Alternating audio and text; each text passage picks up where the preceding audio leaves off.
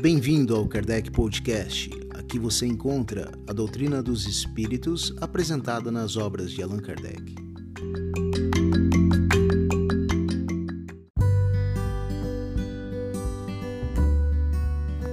Olá, meu nome é Daniel e hoje falaremos sobre obsessão no exercício da mediunidade. Este é um inconveniente da mediunidade. É um dos motivos pelo qual devemos realizar uma análise lógica e racional de toda a mensagem recebida dos espíritos, comparar com a doutrina e verificar a sua veracidade. Chama-se obsessão a ação persistente que um espírito malfazejo exerce sobre um indivíduo. Apresenta diferentes caracteres que vão desde a simples influência moral, sem perceptíveis sinais exteriores, até a perturbação completa do organismo e das faculdades mentais. Ela oblitera todas as faculdades mediúnicas pela obstinação de um espírito em querer manifestar-se com exclusão de qualquer outro. Existem espíritos obsessores sem maldade, que alguma coisa mesmo denotam de bom, mas dominados pelo orgulho do falso saber. Tem suas ideias, seus sistemas sobre as ciências, a economia social, a moral, a religião, a filosofia e querem fazer que suas opiniões prevaleçam. No livro O que é o Espiritismo, capítulo 2, Kardec aborda o tema. Um dos maiores escolhos da mediunidade é a obsessão, isso é, o domínio que certos espíritos podem exercer sobre os médiuns, impondo-se sobre nomes apócrifos e impedindo que se comuniquem com outros espíritos. Se o estudo prévio, nesse caso, é útil para o observador, mais indispensável é ao médium, a quem fornecem os meios de prevenir um inconveniente que lhe possa trazer desagradáveis consequências. Assim, é pouca toda recomendação para que o estudo preceda a prática. A obsessão apresenta 3 graus principais bem característicos: a obsessão simples, a fascinação e a subjugação. No Livro dos Médiuns, ou Guia dos Médiuns e Evocadores, na segunda parte encontramos um capítulo todo sobre a obsessão. Podemos identificar a obsessão simples, quando um espírito mal intencionado se impõe ao médium, ligando-se ao seu desprazer nas comunicações que recebe, impedindo de se comunicar com outros espíritos e se apresenta em lugar dos que são evocados. Ninguém está obsediado pelo simples fato de ser enganado por um espírito mentiroso. O melhor médium se acha exposto a isso, sobretudo no começo, quando ainda lhe falta a experiência necessária. Pode-se, pois, ser enganado sem estar obsediado. A obsessão consiste na tenacidade de um espírito, do qual não consegue se desembaraçar da pessoa sobre quem ele atua. Na obsessão simples, o médium sabe muito bem que se acha presa de um espírito mentiroso, e este não se disfarça, de nenhuma forma dissimula suas más intenções e seu propósito de contrariar.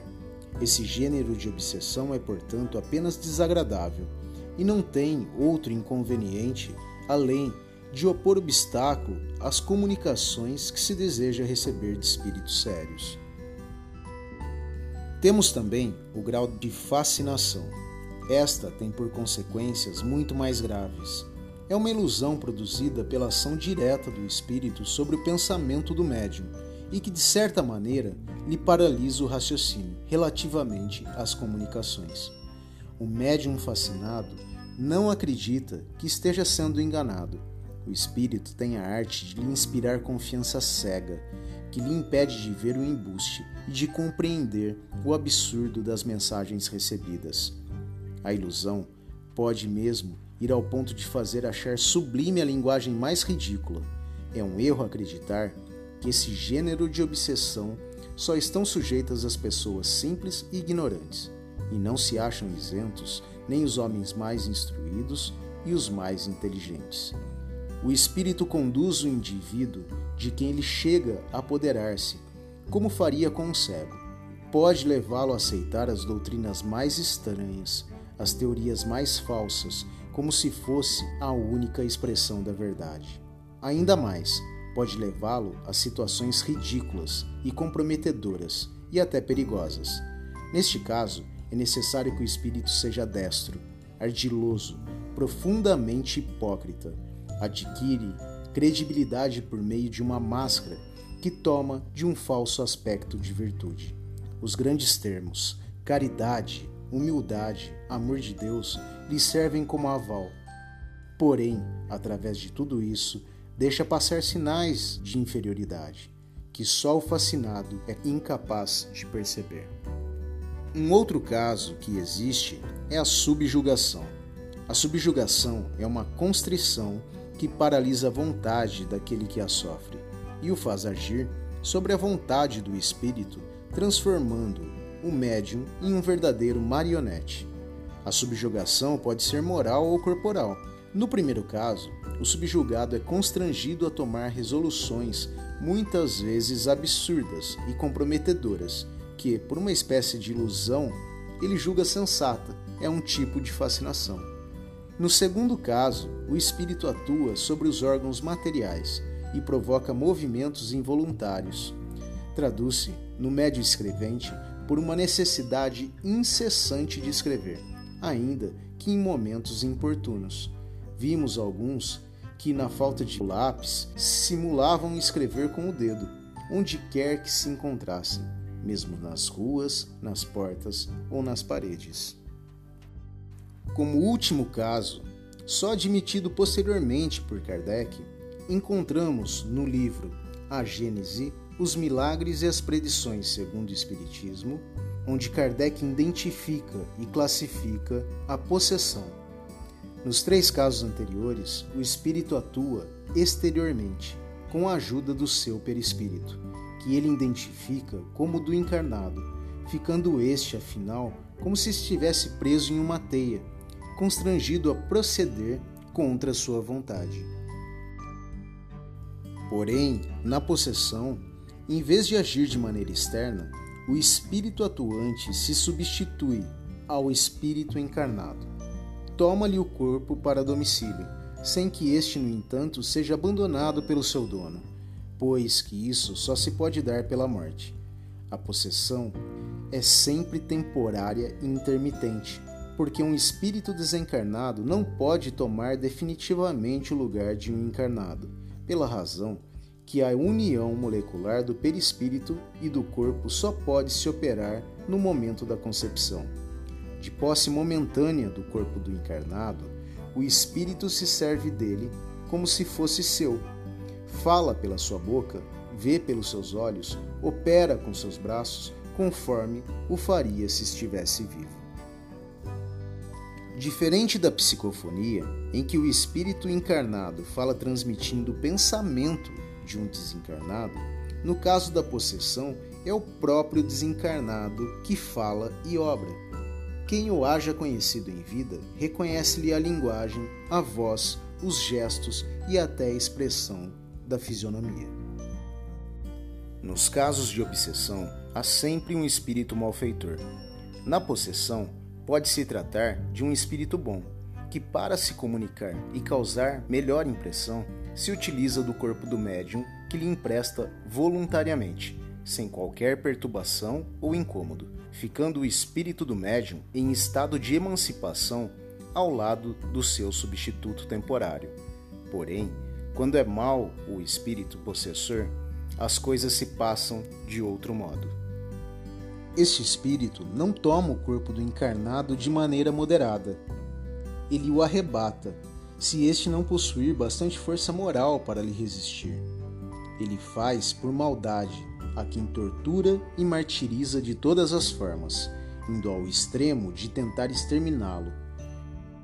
Servindo-se dos órgãos e dos membros do infeliz paciente, ele blasfema, faz injúrias e maltrata os que o cercam.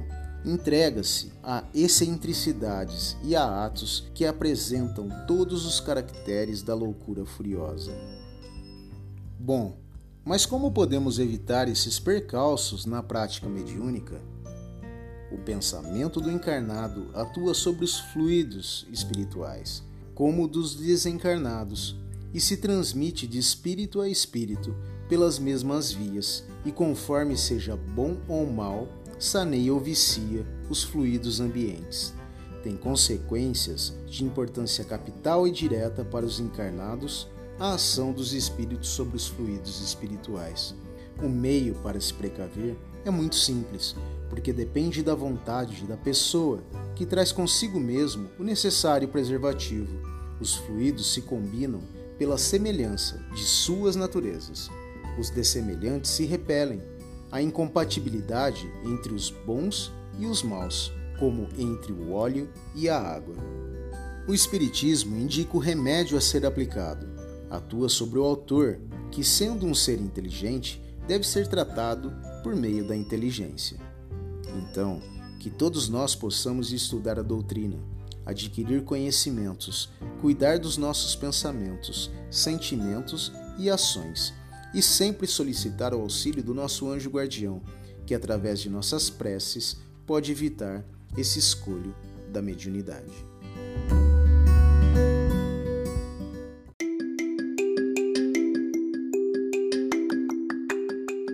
Nós vamos ficando por aqui. Agradeço a sua presença e desejo que sempre possamos ser instruídos pelos bons espíritos.